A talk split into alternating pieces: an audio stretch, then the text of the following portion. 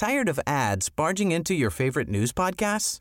Good news. Ad-free listening is available on Amazon Music for all the music plus top podcasts included with your Prime membership. Stay up to date on everything newsworthy by downloading the Amazon Music app for free or go to amazon.com slash news ad free. That's amazon.com slash news ad free to catch up on the latest episodes without the ads. Hey, I'm Ryan Reynolds. At Mint Mobile, we like to do the opposite of what Big Wireless does. They charge you a lot, we charge you a little. So naturally, when they announced they'd be raising their prices due to inflation, we decided to deflate our prices due to not hating you. That's right. We're cutting the price of Mint Unlimited from $30 a month to just $15 a month. Give it a try at mintmobile.com slash switch. $45 upfront for three months plus taxes and fees. Promo rate for new customers for limited time. Unlimited more than 40 gigabytes per month. Slows. Full terms at mintmobile.com.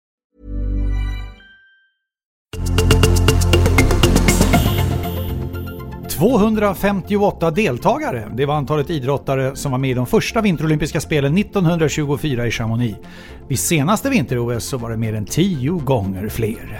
258 som 2 timmar och 58 minuter blev segertiden för den grekiske bonden Spyridon Spyros Louis när han vann den nya grenen maraton vid de första moderna olympiska spelen 1896.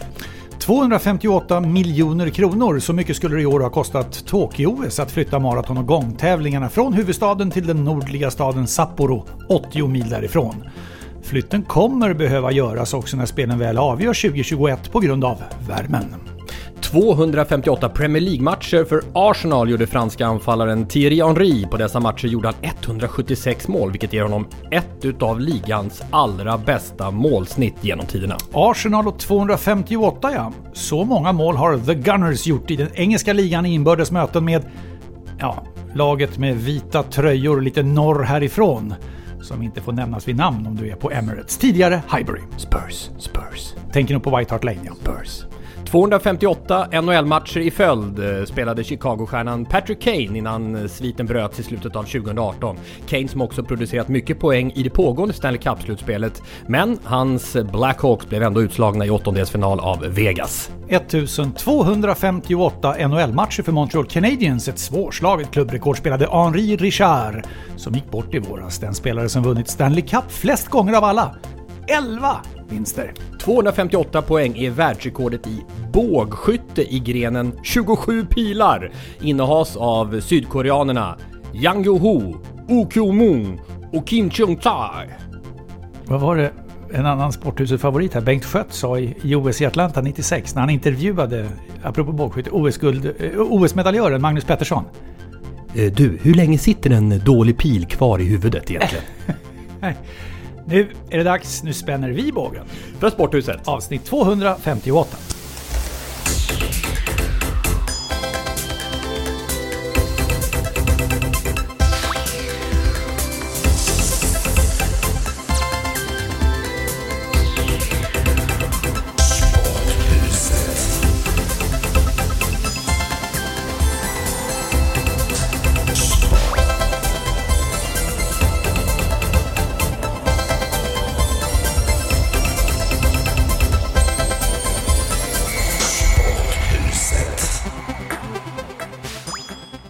Omnämnd tiotalet gånger, han har kärleksbombat också och nu med äntligen i ett helt avsnitt. Vi välkomnar Johan Ejeborg.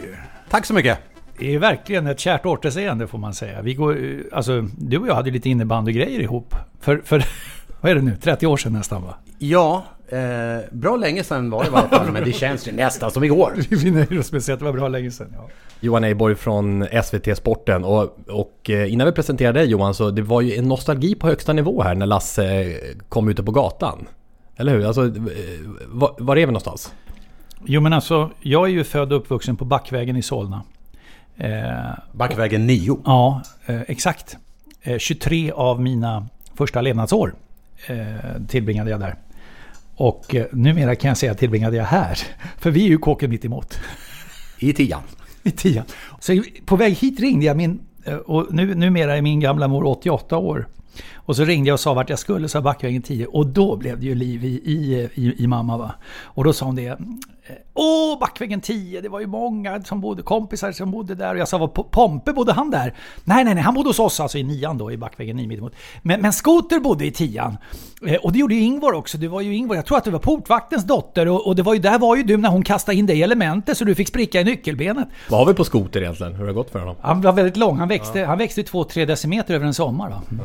Jag är glad att just skoter dyker upp eftersom det har en viss koppling till det jag vurmar för. Ja, ja, ja, vi hoppas bra. vi ska prata mycket om det. Vi hoppas vi ska prata mycket om det. Till att börja med, titta på Martin här som eh, pysslar med ljudreglagen. Och han njuter ju av din mickteknik Johan. Hur du liksom vänder dig mot micken hela tiden. Och då tänkte jag, du har ju radiobakgrund. Alltså nu säger vi SVT Sportens Johan Eibor, men du har ju radiobakgrund också, eller hur? Ja, jag jobbade tre år kan man säga på Radio Sörmland i mitten utav 80-talet. Eh, men eh, all, från allra första början är jag ju eh, ja, skrivande journalist.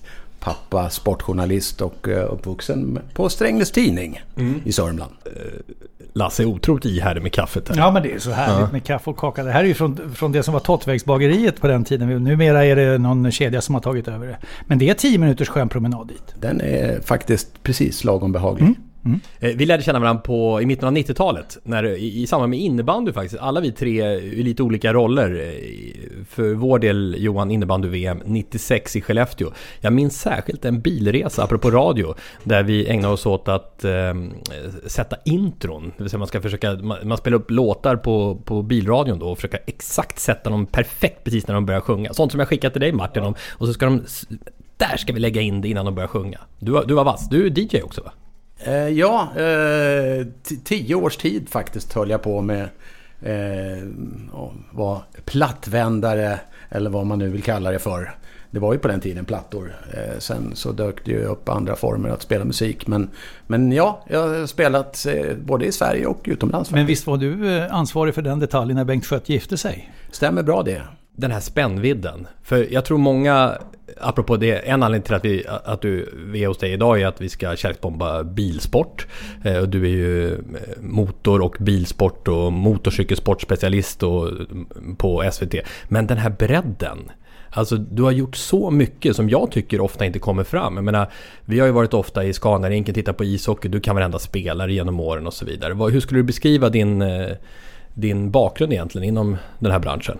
Jag är väl en tiokampare, en hybrid. Jag är väl tv-sportens potatis egentligen. Användbar till lite av varje. Eh, och eh, det har på något sätt passat mig. Och det är väl lite grann att Eh, anledningen till det, ska jag säga, är, är det min pappa egentligen. Han var drivande i Strängnäs idrottsallians, som det hette på den tiden. En, ett litet eh, mini-RF kan man säga, där eh, det arrangerades en massa tävlingar och han var en av pådrivarna verkligen för att det skulle ske. Sen var farsan och mamma också engagerad inom, inom motorsporten i klubben i Strängnäs.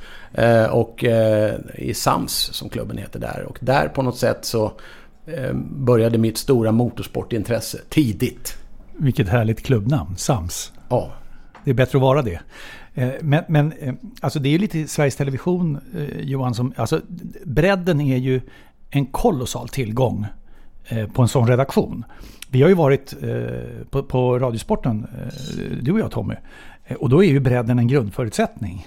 Mm. Medan vi numera jobbar väldigt strikt med de rättigheterna som våra respektive mediehus har. Så inte, i, inte i sporthuset? Nej, inte i sporthuset, men alltså i vår, i vår, i vår, i vår profession. Eh, här är vi för att vi tycker det är kul. Det andra är vi för att vi tycker att det är jättekul. Ja. Eller var det tvärtom? Nej, men alltså, eh, så, så, så det, det, är ju en grej. Och det är någonting jag kan eh, i min väldigt ishockeyintensiva och fotbollslandslagsmässiga vardag eh, sakna den där eh, bredden i samtalet som ju är en del utav DNA om du är på en sån redaktion. Det är därför vi har Sporthuset. Mm, det är ja, bra. Ja. Måste jag bara tangera här med, med, med bredd. Eh, någonting som är otroligt kul eh, på SVT Sport.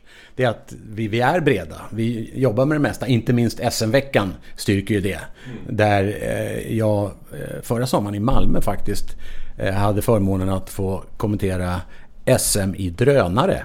Så att, så att eh, det, det säger väl en del om att vi får testa lite olika saker. Om du bara plockar i huvudet, vilka är dina favoritsporter? Motorsport är ju... Och den är ju bred. Jag kan lika mycket kan jag uppskatta ett eh, intensivt eh, MotoGP som eh, en eh, Indycar-tävling där det eh, tur, skicklighet, strategi avgör vem som vinner. Det är inte alldeles säkert att den som har den bästa bilen vinner tävlingen. Eh, det tycker jag är oerhört kittlande. Eh, jag tycker eh, ett slalomåk där det liksom hela tiden byggs upp efter ett första åk och man vet att det skiljer kanske bara ett par tiondelar mellan väldigt många.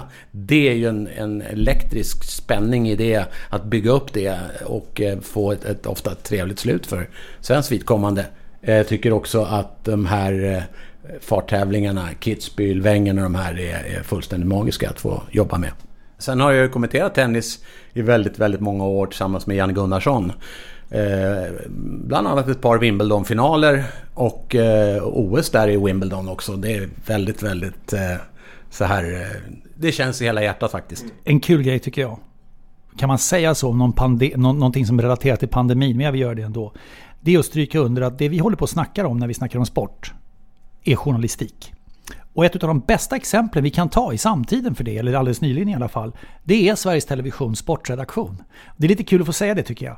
Därför att när pandemin kom och Vinterstudion klappade igen, det var inte beroende på att snön och isen smälte, utan det var beroende på att det fanns ju inga tävlingar helt enkelt. Då ersatte man det, jag vet inte vem det var som kom på det på SVT, men då ersatte man ju det med någonting man kallade för helgstudion. Va? Det vill säga sportredaktionen gick in och gjorde program i pandemisk tid. Och det var ju jättebra intervjuer. Alltså, där var det ju folk med, med, med, grundläggande journalistisk kompetens och nyfikenhet som fick besked som jag som vanlig medborgare var i extremt behov av att få från alla dessa forskare och, och infektionsläkare och Folkhälsomyndighetspersoner och dessutom människor i övrigt. Det tycker jag är. Och vad är det som krävs då? Det är en stark, skarp journalistisk kompetens. Och, li och livevana också. Absolut. Mm. Bra gjort. Vi har ju flera från eh, vår redaktion som har använts då på andra ställen i huset. Mm. Och gjort det riktigt, riktigt bra. Eh, bland andra Maria Wallberg. Hon är bra. Eh, verkligen. Ja. Eh, och Rickard Ekman. Eh, otroligt bred. Och man märker att det finns en, en eh, efterfrågan och man, man, eh, när de väl upptäcker hur bra de faktiskt är, då eh, ja, kanske man inte får behålla dem. eh, så, så är det ju. Men eh, vad jag skulle vilja säga också är ju att tidigare under till exempel valvakor har ju Mats Nyström, eh, vi har haft André Pops med flera som har jobbat åt våra sändningar där och de har ju gjort det verkligen förtjänstfullt. Men det, alltså, om du går igenom många direktsända evenemang eller sändningstimmar du har varit med om, det blir så mycket så det är inte klokt. Och precis som du pekar på Tom, jag tycker det är viktigt att säga, erfarenheten utav att nästan vad som helst kan hända i ett direktsänt ögonblick. Eh, dels i tävlingen som du följer och som du bla bla bla. Men det, dessutom i samspelet med den du är där och jobbar tillsammans med. Men också i förutsättningar. Det ska ju funka tekniskt. Helt plötsligt kommer det andra röster i huvudet på dig. Det, det, det, det bryts och det kommer bla, bla bla bla. Allt detta är en erfarenhetsbank som jag tror många andra redaktioner har en väldigt stor nytta utav. Jag tror vi satte någon sorts rekord i att koka soppa på spik i samband med alpina VM i Schladming 2013, eh, damernas Super-G. Det handlade om att eh, det var dimma, dåligt väder. Skulle tävlingen köras eller inte? Och eh, hela tiden kom det uppdateringar. Tävlingschefen stod i backen. Eh, farbar, nicht farbar, sa nästa gubbe. Nicht farbar, farbar. Och sen höll vi på sådär. Till sist kom farbar. Ja, precis. I ett par timmar fick eh, hela gänget som jobbade med sändningen det var springa och hämta band, det var eh, improvisation, vi var från flera plattformar. Men på något sätt så lyckades vi lösa den där biten och till slut blev det tävling. Sporthuset 258 Ät Sporthuset på Twitter. Sporthuset Podcast heter vår hemsida. Tack alla som hörde av sig om eh, avsnittssiffran 258. Erik Dahlberg, Rasmus Dahlqvist, André Ulfborg, Jörgen Eksvärd, Fredrik Norrström och förstås Åsa Johansson. Och även obducenterna, det här kan vara en passning till dig eh, Johan, du som ska prata bilsport här lite senare. De tre svenska Formel 1-stjärnorna på 60 och 70-talet, som är de enda som har vunnit ett Formel 1-lopp. och som alla dog en för tidig död körde tillsammans 258 GP-lopp under sina år i Formel 1. Snyggt jobbat obducenterna. Flest Ronnie Pettersson 123, Jocke Bonnier 104 och Gunnar Nilsson 31 blev totalt 258. Ja. Eh, Vad säger du om dessa herrar? en, en tung trio. Eh, Ronnie Petterssons öde är ju känt för de flesta. Eh, Joakim Bonnier, han eh, dog på Le Mans. Och tyvärr då så dog ju Gunnar Nilsson utav cancer. En, eh, en tidig död. Gunnar Nilsson var samtida med Ronnie Pettersson va? Ja, oerhört talangfull. Eller hur? Fast han fick ju inte riktigt stora... Eh, vad ska man säga? Han, han, han var inte den som ställde sig främst när, när, när Ronnie Pettersson var, var i världseliten va? Ja, och eh, om jag inte minns det helt fel så bar han till och med eh, kistan där när eh, Ronnie Pettersson eh, begravdes. Ja, ja. Mm. Men du, du hörde av dig någon gång från något hotell där och sa att här är Gunnar Nilsson stor. Ja, eh, på ett hotell i Helsingborg som heter Duxiana. Där finns det faktiskt ett Gunnar Nilsson-rum. Eh, till minne utav eh, Gunnar Nilsson, eh, bygdens eh, Formel 1-stjärna. Och eh, där kan man till och med trycka på en knapp på väggen och så bara det blir motorljud. Eh, stora bilder på Gunnar Nilsson. väldigt, väldigt speciellt men eh, Eh, där har jag och min kompis Conny bott en gång när vi var ute på eh, lite turné. Det är enda gången man kan känna att man ligger och knoppar på en Formel 1-bana alltså. Om du, ska, om du ska somna så trycker du och så bara far de runt dig så här. Ja. Ja. Högt i tak i sporthuset. Det, det är ju generellt sett mycket ljud. Jag glömde säga det. Frysen låter ibland sådär. Och för de som är nya i de här environgerna så, så kan det för lite bli lite... Jag var helt säker på att det var tandläkare ja, intill. nej då, alltså. den borren är där. Om det hade varit en tandläkarklinik då, då kunde du möjligen ha nämnt det innan vi kom hit. Ja. Lite överraskande möter man någon i trapphuset som rusar ut från kliniken med den här haklappen hängande. Så här. Blod, äh, blodet rinner i mungipan. Det var, visade sig vara en amatörtandläkare. Ja, förlåt. Eh, förlåt. Jo, men alltså en grej som man snackar om, förutom eh, möjligen privattandläkare, är eh, alltså, publik på, på evenemang. Och det här är en viktig fråga. Därför att det är inte bara eh, att bara rycka på axlarna och passera, utan det här är en del av folkrörelse-Sverige. Nämligen rätten för de som äger idrottsrörelsen i Sverige att gå och titta på det de äger.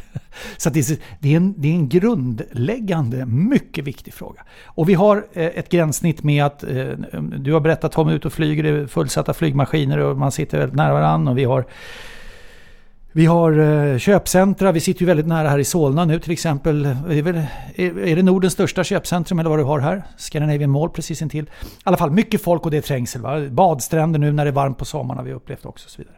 och då uppmärksammades frågan utav eh, av dig Tommy och, och eh, din uppdragsgivare hos Discovery. Där du träffade idrottsministern Amanda Lind en armé utav människor och lampor och grejer hyrdes in och fanns i mittcirkeln på Tele2 Arena. Helt tomt! Och där satt du och idrottsministern i denna viktiga fråga.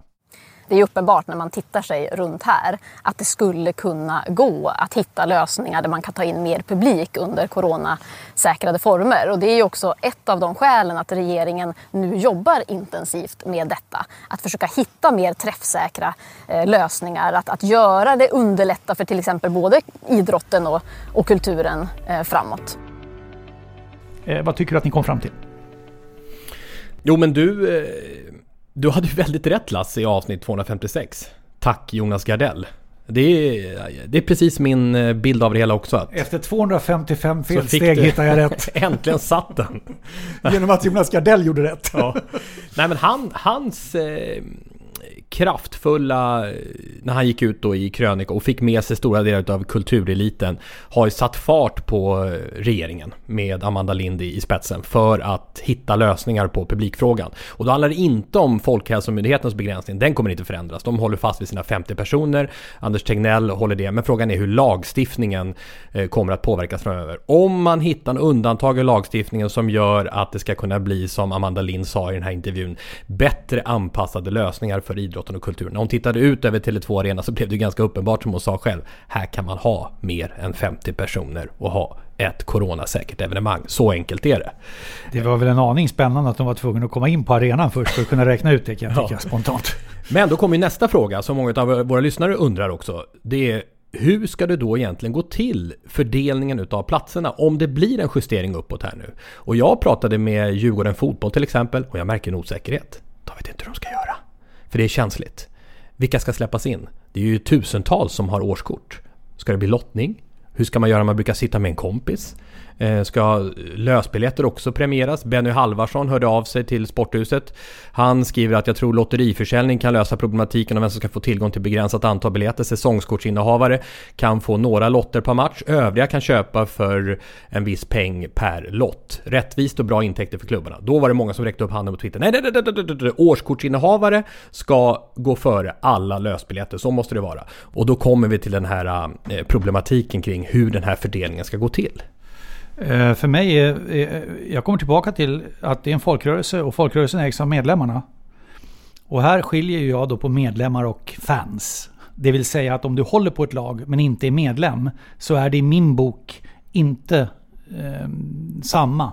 Och då menar jag så här att den här utlottningen, eh, för jag tycker det är utlottning som gäller, den ska vara bland medlemmarna. Eh, och du behöver anmäla ditt intresse då som medlem om du inte har årskort. Har du köpt årskort, då får du fler lotter i systemet. Och jag menar ju att det här ska ju köras även med 50 åskådare. Mm. Jag tycker till exempel eh, klubbar med stark publik, som är indraget i bottenstriden just nu. IFK Göteborg, AIK. Nu kommer ni ju garva. Men jag tror att 50 åskådare som gå ut till IFK Göteborgs anhängare och säg nu har vi hemmamatch mot IFK Norrköping eller vad det nu var för någonting.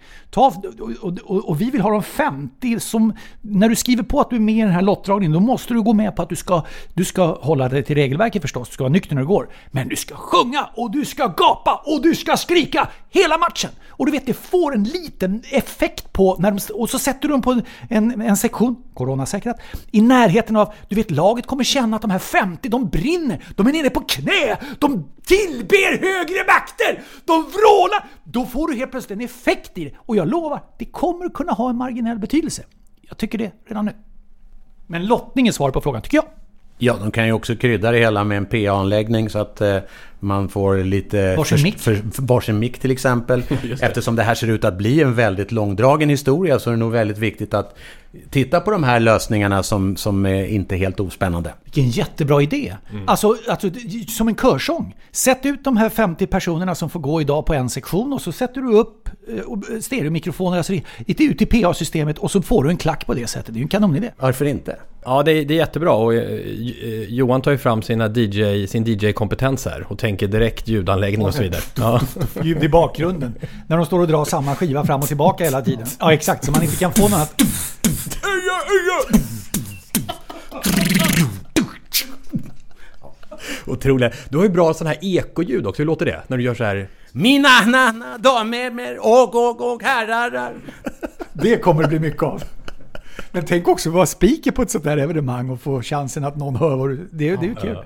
Nej, men det som jag tycker är märkligt då är att när jag pratade med någon klubb här och sa att jag ska träffa Amanda Lind eh, och jag tror det kan bli en liten ökning här. För regeringen är hårt pressad framförallt kultur som håller på att gå totalt ner i bott, i diket. Alla alltså frilansare inom kulturen och så, de måste göra någonting. Och då kan idrotten, ungefär som du sa i avsnitt 256 Lasse, hänga på det här och kommer få lite fler platser på läktarna. Jag tror det blir så. Men då säger klubbrepresentanten som jag pratar med, hjälper inte oss. Va? Gör det inte, säger jag. Nej, hjälper inte oss. Ja men vadå om ni får tusen åskådare? Hjälper inte. Vilka ska ha de platserna? Och då blir det defensivt. Och idrotten som då har eh, tjattrat mycket om att vi vill ha fler platser och så. Nu måste de hitta en lösning på det. De kan inte bara säga... För att, och det här handlar framförallt om storklubbar. Som då kanske är rädda för också hur, vad det ska bli för turbulens då när biljetterna delas ut. De mest... Eh, vanligtvis mest aktiva fansen till exempel på ståplats och så är kanske de som kommer sist in i bilden för de vill vara på ståplats och där kommer man inte kunna göra coronasäkert. Och det gör att det blir ett dilemma. Så samma stund som det här beskedet kommer, som jag tror kommer komma, att det är en viss ytterligare öppning, så kommer det bli ännu jobbigare huvudbry för, för klubbarna. Och det, det tycker jag är synd. För att ta, alltså, när, när vi lirade innebandy i högsta ligan så var det en arena vi aldrig vann i nästan nämligen Varberg. Gamla idrottshuset i Varberg pratar jag om, inte det nya fina utan det gamla. trånga är det? Det spelas en SM-final där också. Bara en sån sak. Jag, jag vill nu, nu jag, alltså till, till alla goa Varbergsledare som jag jobbar med över tid, alltså, eh, inte på många år i och för sig, men ändå. Men jag tror att han var bilhandlare faktiskt. Som, alltid, som hade ett säsongskort precis på den platsen som var bakom motståndarlagets bås. Och den personen, han på egen hand psykade. Och sa 23an. Otroligt vad du är dålig. 17, mm. du har inte slagit en passning rätt. Du åker snart ut igen. Jävla humör du har.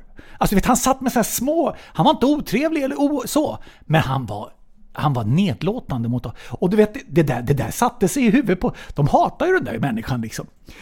Men, men så, så, så eh, var AIK där och spelade med, och vann med 8-0 i... Eh, Eh, slog ut Varberg i raka matcher då. Det var 2006-slutspelet när AIK blev mästare. Kul för mig att få prata om det i och för sig, men ändå. Eh, och då var han, och då, då, då sa gubben, det var då Varberg vann skotten med 83-12 tror jag. AIK vann matchen med 8-0. Det var helt sjukt. Målvakten var ju galen. Kikki Lundqvist, Kenneth, han stod upp. Han stod upp i ett innebandymål och tog allt. Helt sjukt.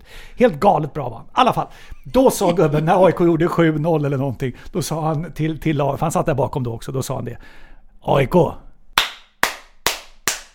ni är fan bra. Fast han sa det på varbergska, halländska. Ja, ni fattar. Men jag menar, du kan fortfarande påverka om du får gå på matcher. Det är det jag säger. Ja, det var där kopplingen kom till. Den kom till slut. Lite oväntad utveckling att hamna i Varbergs vad heter det, idrottshall. Men jag säger det med kärleken ja. då, liksom, att du har, det har betydelse att gå på matcher. Det kan göra skillnad. Jag menar 50 kan göra det också. Jag vet att jag är utskrattad, alla kommer håna mig, men jag, jag tycker att det kan göra skillnad. Kommer jag tänka på psykningar förresten. Såg ni det med Daniel Ståhl och reva i byxan? Det var ju eh, krigsrubriker här. För att det hade varit en psykningshistoria, apropå psykningar inom idrotten, som är ganska vanligt i lagidrotter. Du pratar innebandy, fotboll, hockey, trash talk, trash talk. Men i friidrott, inget trash talk. Och här blev det då Härstedt, eh, diskuskastaren och Daniel Ståhl på SM. Och Härstedt eh, var på och pekade på att Ståhl hade en reva i shortsen. Sånt där är ju business as usual i hockeyn till exempel. Man mäter klubbor, man fixar och trixar. Men i friidrotten då, han ska stängas av. Det är livstid, han ska bort Härstedt för all framtid. Alltså jag tycker det var enorma överord. Okej, det var inte snyggt av Härstedt. Och, fri, och det är väl fint att friidrotten är en eh, fair play-sport då, att det, inte, att det inte eh, är psykningar och så till vardags. Men det, alltså, det, det slog ju över tycker jag att det var någon så fruktansvärd historia. Ja, jag läste Mats Wennerholm i Aftonbladet och, som krävde avstängning. Eller förlåt, att, att eh, den här killen som hade psykat skulle Axel bli av, Ja, han skulle bli av med sin bronspeng. Så var det, mm. för han tog tydligen brons i tävlingen. Mm. Men då skickade jag till dig, liksom, vad, vad är det här? Tar han inte i lite? Och du sa, hockeyn har ju eh, väldigt mycket av den där varan, menar du på. Och sen så friidrotten åt andra håll. Och du sa sanningen ligger någonstans mitt emellan, sa du. Mm, ja, precis. Och, det, eh, och jag menar, vi, vi, kan ta exemplet också OS i Rio när det var stavhoppsduell mellan eh, den här brassen han heter väl Brass tror jag. Brassen Brass. Eh, och... Eh, Dags för tävlingen här igen. eh, Lavillni. Och då buade de, kommer du ihåg det? Då buade de varje gång Lavillni skulle hoppa. Och det var ju en fruktansvärd skandal inom friidrotten. Då tänkte jag på alla fotbollsstraffar i hela världen varenda dag där det buas. Och så tänker man vad konstigt att Lavillni nu är ja. i trädgården och hoppar. Ja. Men om man såg på Fråga Lund igår så kanske det inte alltid så att det här med buande eh, är negativt för den som ska uträtta något på banan. Han har gjort en uträkning där va? Vem då? Robin Paulsson, ja. Jaha.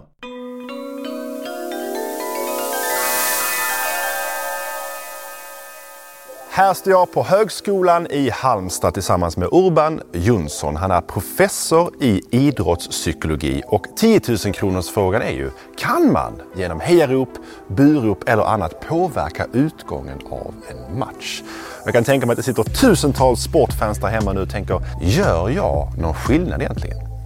Ja, forskning visar att professionella idrottare eh, går upp en nivå när man utsätts för eh, påverkan utifrån, alltså yttre publiktryck. Och det kan till och med vara så att det är gynnsamt att få buarop för att är du duktig idrottare så kan du dra nytta av det och vända det till din egen fördel. Så tänk på det där hemma. Om ni buar åt motståndarlaget så kan ni i själva verket göra dem bättre.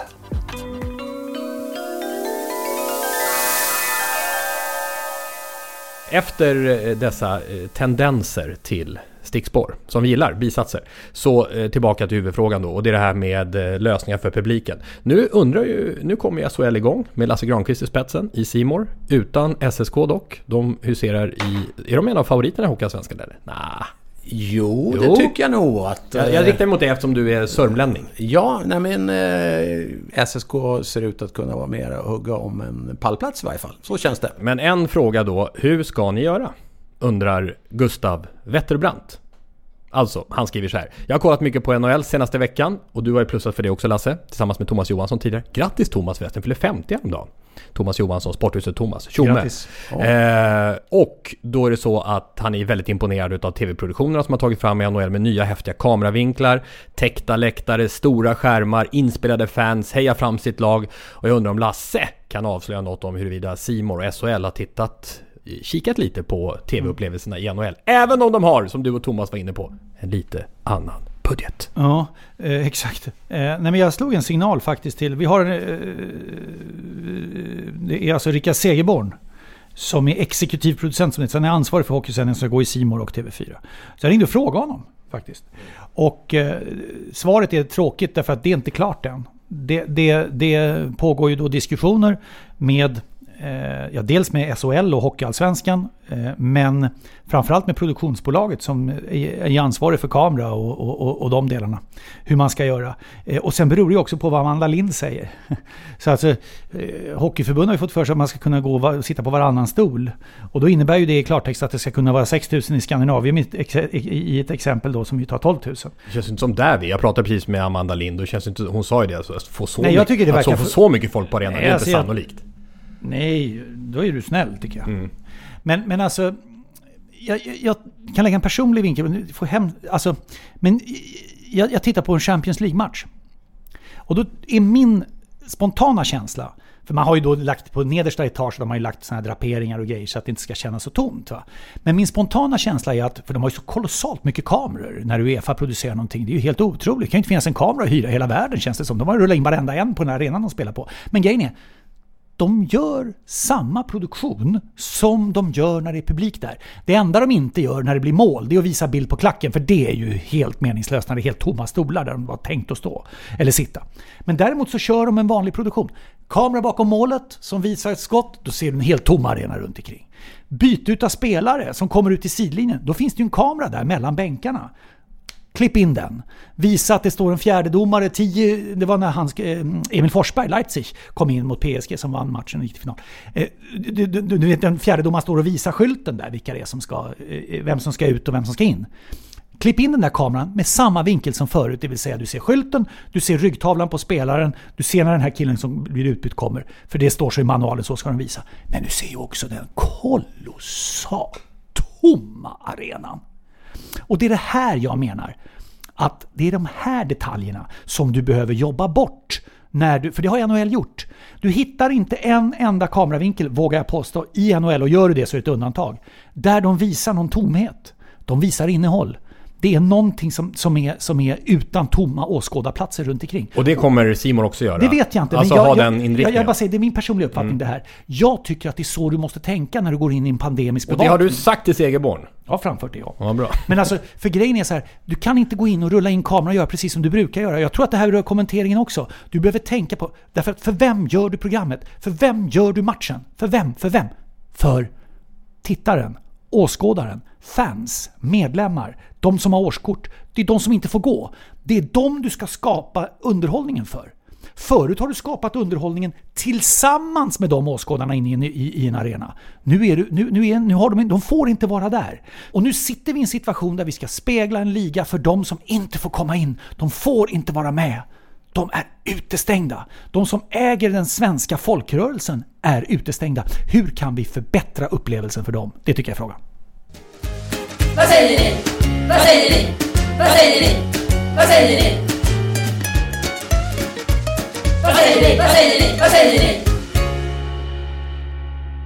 Tyck till om eh, våra frågeställningar kring det här när det kommer in publik på arenorna lite grann. Hur ska vi göra där och hur, hur blir produktionen utan publik kopplat till TV och så vidare. Eh, och det finns tydligen vissa som eh, kände på sig det kan komma en pandemi. Så var det Johan Holmgren, vår lyssnare, som sa det. Jag är fortfarande golvad av en grej som vi faktiskt inte har tagit upp i Sporthuset som har varit känt ett tag. Wimbledons pandemiförsäkring. Som alltså är helt en helt eh, unik historia. De Mm. skrev en pandemiförsäkring. 17 år sedan. Vad säger du om det här Johan? Vad var det som hände egentligen? Ja, det var ju så att det är en, det är en 17 år gammal historia där eh, man tecknade då en försäkring för en sån här händelse. Det är klart att det är en sån eh, stark, oerhört stark eh, All England eh, Lawn and Tennis Club. Alltså det är ju, är ju ett av de starkaste, mest traditionella evenemang du kan hitta i idrott överhuvudtaget. Kanske det mest eh, klassiska.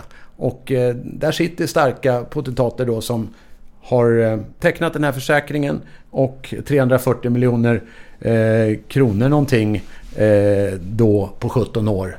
Eh, kanske ännu mer enligt The Times och som vi har skrivit om. Det är ju eh, jättebelopp.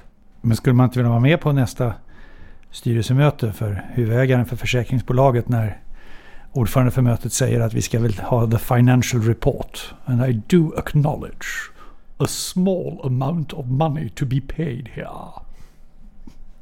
What has happened, Mrs Hutchins? Men det går inte att få igen. Det, det såg jag att eh, det är omöjligt att få igen. Nu går det inte att få några pandemiförsäkringar. Överhuvudtaget. Såklart. Next question is they want to make another acquirement of insurance. ja, förlåt. Det är mycket pengar. Jag lider ju för övrigt med Björn Hellberg då som har eh, är den journalist som har besökt Wimbledon flest gånger. Som har fått pris för det dessutom. Kommer inte ihåg exakt hur många det var men väldigt, väldigt många. Och eh, han eh, missar ju i år den här karamellen. Väldigt tråkigt för, för Björn inte minst, tänker jag på. Som dessutom nu föreslog att US Open skulle ställas in. Så att eh, den knivskarpa hjärnan hos Björn Hellberg konstaterar nog att det kan vara lite knepigt. USA är ju en, eh, eh, ja, en plats där det är lite Osäkert. osäkert. Ja. Siffrorna är galopperande i vissa sammanhang. Apropå siffror, avsnitt 168. Om ni vill höra Björn kärleksbomba Björn. Björn Hellberg kärleksbombade Björn Borg i avsnitt 168. Snyggt! Mm. Vilken duo! Ska vi kärleksbomba? Nu ska vi kärleksbomba. Nu ska vi kärleksbomba. Ja, vi ska kärleksbomba, kärleksbomba, kärleksbomba, kärleksbomba idag. Det är lite gott så här långt in i podden att komma till den andra kafferundan. Det är inte alls dåligt. Mm. Vi sitter hos Johan Eiborg i köket. Oj Och vad här- folk irriterar sig på när du smaskar nu Lasse. Mm, det ska jag sluta med. Och eh, då har vi med oss olyckspåsen igen. Ni vet ju att vi har så- såväl kärlekspåse som olyckspåse. Eh, och eh, det är möjligt att vi ska öppna olyckan här sen när vi drar nästa lott för det ämnet vi ska snacka om nästa vecka. Men förra veckan Eh, så drogs ett ämne som ju ligger dig nära. Och är jag övertygad om också kärt Johan, nämligen bilsport. Close your eyes and lower your ear to the yard of bricks at the finish line. And the Indy 500 awakens. Marching bands, a state's own anthem, and then a nation's. 33 open wheel race cars lined up in 11 rows, idling, revving, waiting. And then, the most famous starting call in all of American sports. Ladies and gentlemen, start your engines! The building shudders as engines rumble, spectators rise in full throat. The sounds are like nowhere else in sports, a heavy metal symphony of speed. Jag har alltid gillat eh, amerikansk bilsport. Och framförallt Indycar. Som jag tycker är en... Eh, ja, man har ofta sagt att det är den amerikanska motsvarigheten till Formel 1. Det är så kallad Open Wheel Racing. Det är bilar utan tak. Men nu har de faktiskt en aeroscreen eh, för säkerhets, av säkerhetsskäl. Då. Så att det har blivit mera inkapslat. Ehm, jag gillar Indycar för att det är många som har en chans att göra sig gällande och då pratar vi pallplatser. Eh, Formel 1, där haltar det lite mer i denna enorma högteknologiska värld, F1-cirkusen, så handlar det egentligen bara om ett par stall. De andra är med och tävlar i samma tävling men de vet på förhand att de har inte en möjlighet att, att vara ens i närheten. Om det inte är under extravaganta former. Eh, så jag tycker ju att eh, Indycar bjuder på en, en härlig bukett egentligen med konventionella racerbanor. Det är stadslopp och sen är det då ovalbanor. Eh, bland annat det som väntar nu till helgen här i, eh, i Indy 500. Superoval. Eh, 4 km bana till en betydligt mindre kompakt eh, oval där varven kanske bara tar 15-20 sekunder. Så att eh, jag skulle säga att det är eh, någonting jag riktigt vurmar för. Eh, också med tanke på att vi har haft svenska framgångar i sporten och har fortsatt i Felix Rosenqvist och Marcus Eriksson som gör det bra där borta. Kenny Bräck vann ju Indy 500 99, vi har pratat om honom tidigare också, i, här i Sporthuset. He's, he's out of fuel. He's out of fuel. Wow. Robbie Gordon is out of fuel as Kenny Brack comes down to take the white flag. 100. Incredible heartbreak for Robbie Gordon out of fuel. And now AJ Foyt's pit.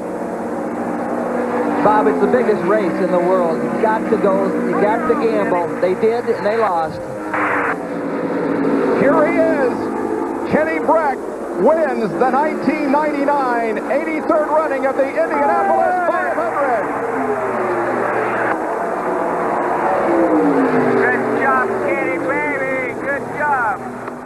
Amerikansk bilsport och i synnerhet Indycar gillar jag starkt. Och så kliver vi över hit till Europa. Där vi nu har en VM-serie i rallycross, men det är väldigt svensk företeelse egentligen. Men jag gillar det där. Det är lite grann som eh, fyrhjulig speedway. Det är korta, tajta hit. I kvalen är det fyra varv, i finalerna sex. Eh, det är sist i målen skit. Eh, det är armbågar, 650 hästar, 0 till 100, 2 sekunder. Inte Tony Rickardssons bajamaja i Krakow, men det är eh, eh, hårt, rättvist och går man över gränsen, ja då blir det kvarsittning, det vill säga att du blir diskad.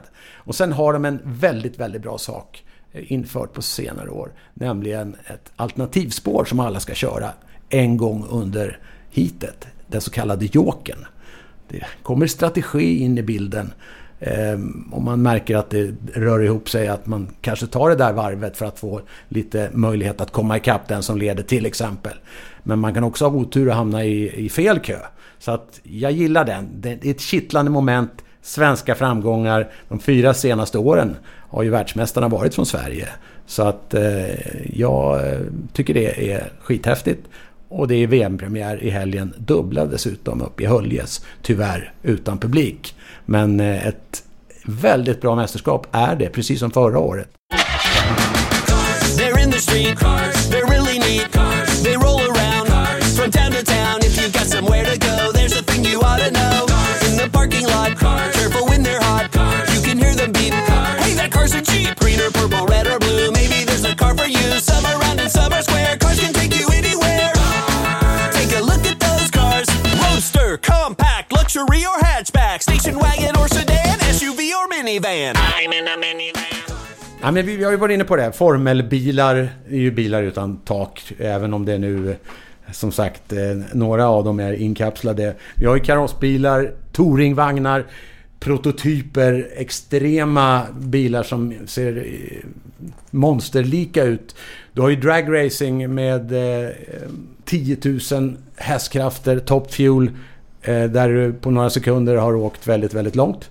Eh, du har eh, crosscart som är lite mera buggy-liknande bilar. Väldigt kul racing att se på.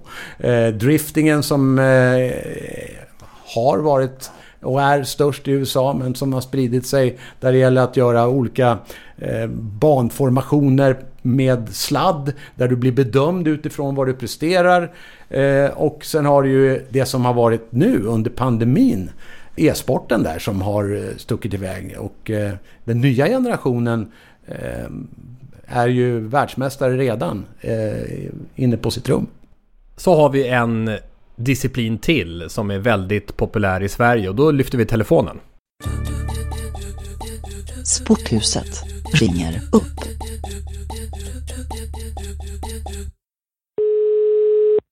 Hej, det är Mikaela. Mikaela Olin Kotelinski. Välkommen på tråden. Tack så mycket, hej! Ja, och eh, den eh, bokstavskombination som vi ännu inte riktigt har berört eh, nu när du också hängt med i den här kärleksbombningen fullt ut. Den heter vad då? STCC. Och där är du eh, eh, ju historisk. Som den första kvinna att vinna ett STCC-race i sportens 24-åriga historia. Det skedde för, för två år sedan. Ja, exakt. Det är faktiskt till och med exakt två år sedan idag på pricken. Så det är väl eh, lite jubileum eller vad man ska säga. Berätta om det loppet till att börja med. Um, men det är ju hittills det största som har hänt i min karriär. Vi hade haft en men, tuff säsong, eller haft tuffa säsonger innan. Så 2018 där så var jag och teamet, PBR Racing Team som jag kör för. Vi sa att men, målet är så här, bygga upp självförtroende, bygga upp speed i mig och bilen och uh, ja, utvecklas hela tiden. Och, och sen där på Gelleråsen 2018 så stämde allting. Jag var snabbast på warm-upen, tog starten, kände liksom varje bromspunkt, instyrning, allting bara satt och flöt på hur bra som helst.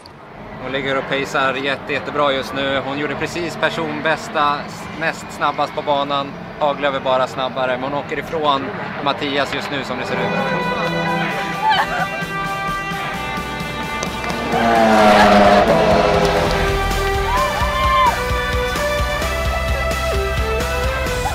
Mikaela!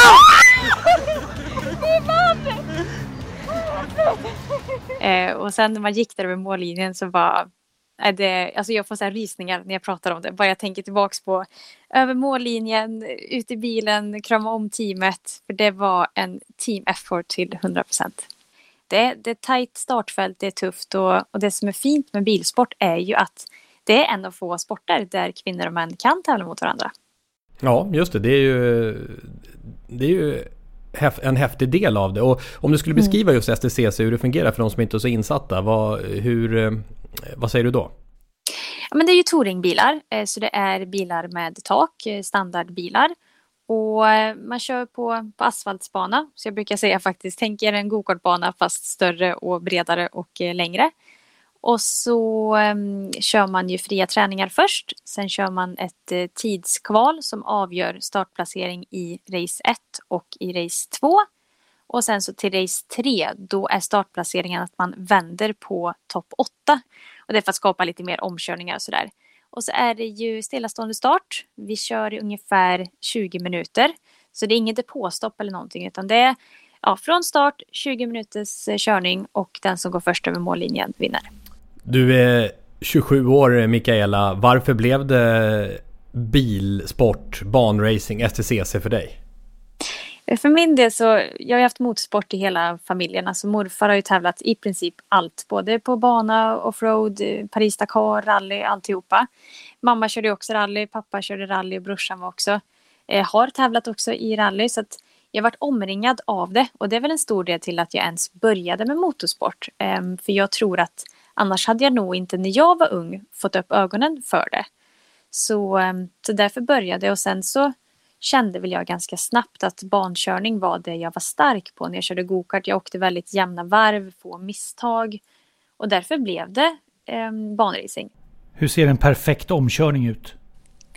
Det vet alltså, du väl Lasse, du som brukar åka på Essingeleden? Essingeleden omkörning. Jag vet ja. inte riktigt Tommy, det var länge sedan du åkte på Essingeleden. Hörru. Det är det som är trafikinformation, att det är stillastående köer. Du kanske har helikopter. Men hur, hur Mikaela, hur, hur funkar en perfekt omkörning? Hur ser den ut? Men jag skulle säga att den perfekta omkörningen är faktiskt när man lurar den föraren framför. Att man, det bästa är liksom när man, när man typ går ut och visar som om att man ska köra om. Den personen kanske lägger sig för att täcka man lägger sig i originalspåret igen och så tänker den att ja, men det här är lugnt, hon kommer inte köra om. Så att den liksom går tillbaks till sitt spår och man bara dyker och gör en sån här riktig överraskning. Det är de absolut bästa omkörningarna jag vet. Hur många gånger har du kört om på insidan när du passerar längs Karlskoga? eh, du menar på vanliga vägen eller på banan? Jo, det är 60 där kan jag informera om. ja, du menar så. Nej, nej men du är på vanliga vägen, det, det är faktiskt så jag får ju utlopp för mina, mina omkörningar och sånt på, på banan. Så att eh, jag håller mig lugn på vanliga vägen. Jag har ju aldrig någonsin legat över Karlskoga på väg hem från en hockeymatch i Karlstad och på väg mot Stockholm och tänkt så här att den här snigeln ska jag plocka! Så fort. Men det har jag aldrig gjort. Aldrig. Men tanken nej, kanske har före, föresvävat mig. Men du Mikaela, det här med kvinnorna och eh, motorsporten och bilsporten. Jag menar det känns ju som att bilbranschen överlag är extremt mansdominerad. Man, man, det är killar som meckar med bilar. Eh, hur, hur, hur Hej ser du på det? mocken, Ja. vi ses imorgon. Hur ser du på det där? Eh, Ja men så är det ju. Och det, alltså mitt, mitt team har ju arbetat aktivt för att få in fler kvinnor till sporten. Och jag, men jag får ofta frågan det, varför är det så få kvinnor? Och jag tror att det handlar mycket om att kunna se. Alltså se en förebild, kunna se att det är möjligt. Också att eh, team och sporten aktivt bjuder in och vill eh, ha in kvinnor till sporten. Eh, det jag också kan känna är att media har ju en jättestor inverkan. När jag tog vinsten där 2018 så vart det väldigt mycket media kring det. Och därefter så är det flera unga tjejer som har hört av sig till mig och sagt att, att de också vill starta och att de ser mig som en förebild. Och jag har även fått eh, papper som har kommit fram och sagt att det är så skönt för jag kan ta med mig min dotter nu till banan. Vi kan titta på dig. Du är med och kör i toppen som om att det inte vore något konstigt alls. Så för henne så ser inte hon något hinder att så här, ja, men om du eller om hon är med och kör, då, då kan jag också vara med och köra sen och ha det här som min dröm. Så, ehm, så den utvecklingen som pågår just nu ser jag som väldigt positiv. Man ser fler som kommer in, inte bara som förare utan också som ingenjörer, mekaniker, teamägare. Eh, men jag skulle säga att det är många kombinationer för att få in fler kvinnor till sporten. Dels förebilder, dels såklart eh, uppmärksamhet i media, men också att branschen bjuder in till det. Vid sidan av rally och Formel 1, kanske de största så här, folkliga sporterna. Vilka är de största eh, svenska bilsportnamnen genom tiderna skulle ni säga? De största som vi måste lyfta upp en dag som denna. Det här är ikoner i svensk bilsportshistoria. Vid sidan om rally och Formel 1. Formel 1 har vi redan Ronnie Pettersson. I, I rally har vi Stig Blomqvist och Björn Wallegård. Vad finns det för några? Du, du nämnde DTM. Där minns jag, vad heter han, Mattias Ekström va?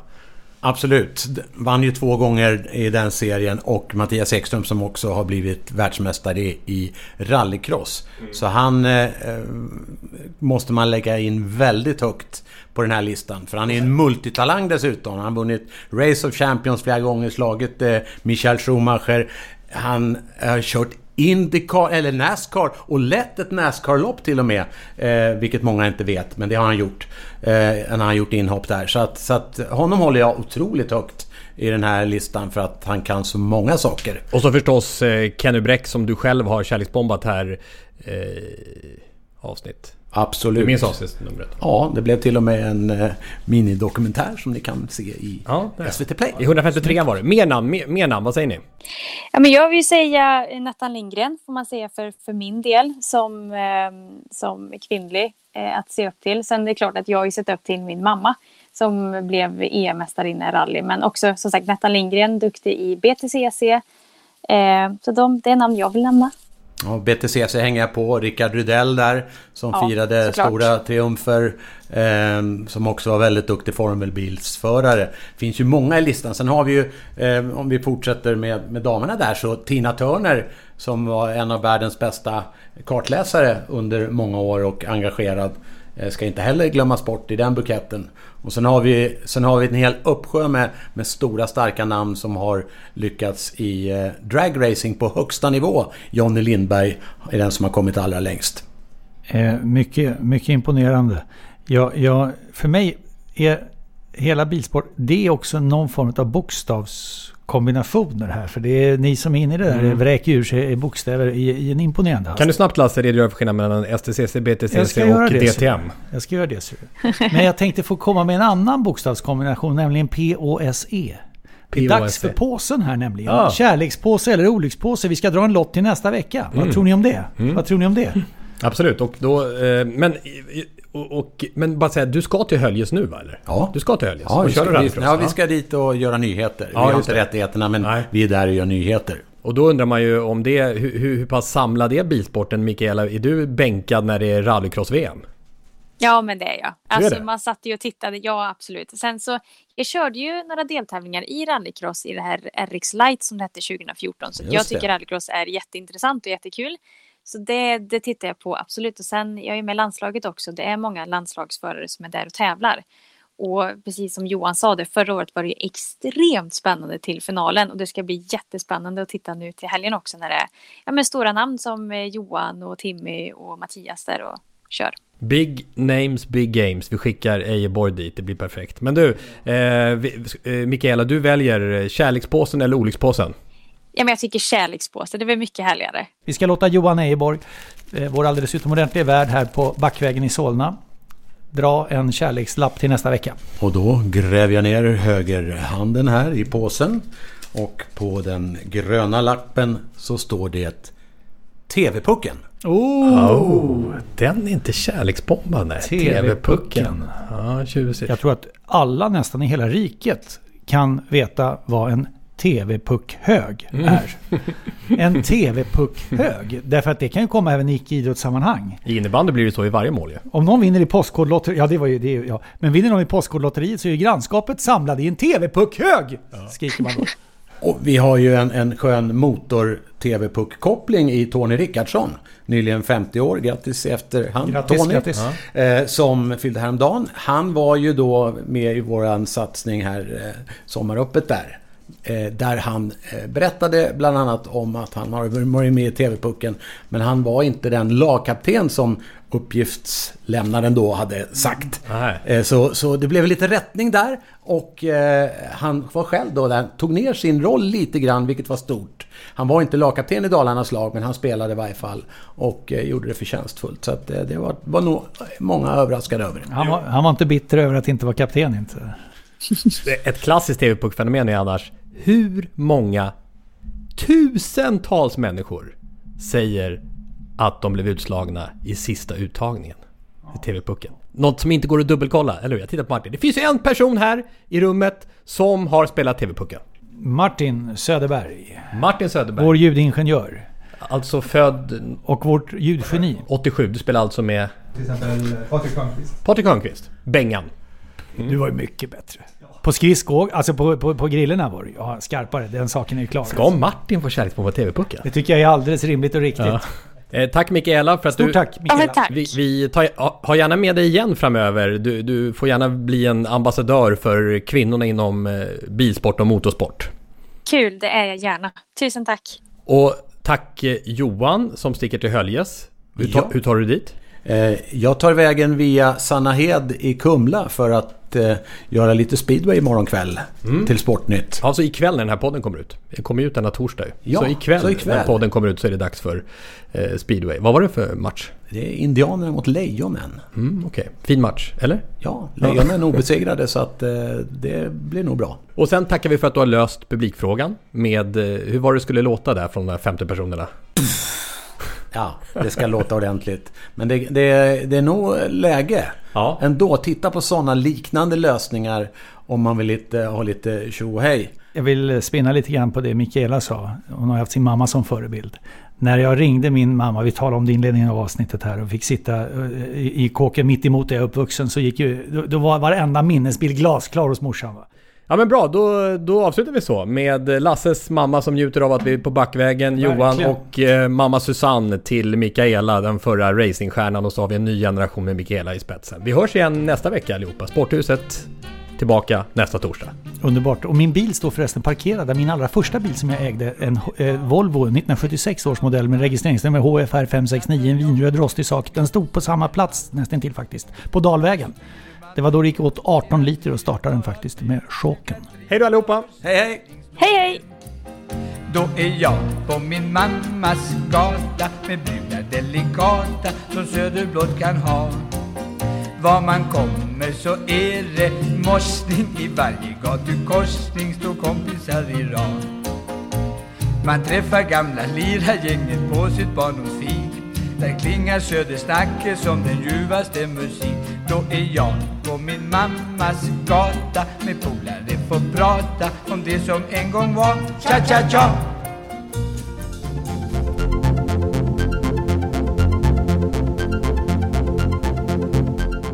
Sporthuset produceras av Tommy Åström och Martin Söderberg.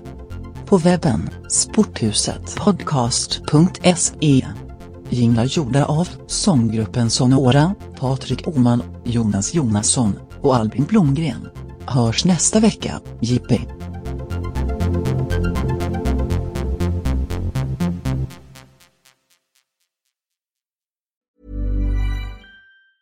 Tired of ads barging into your favorite news podcasts? Good news. Ad-free listening is available on Amazon Music for all the music plus top podcasts included with your Prime membership. Stay up to date on everything newsworthy by downloading the Amazon Music app for free or go to amazon.com slash news ad free. That's amazon.com slash news ad free to catch up on the latest episodes without the ads.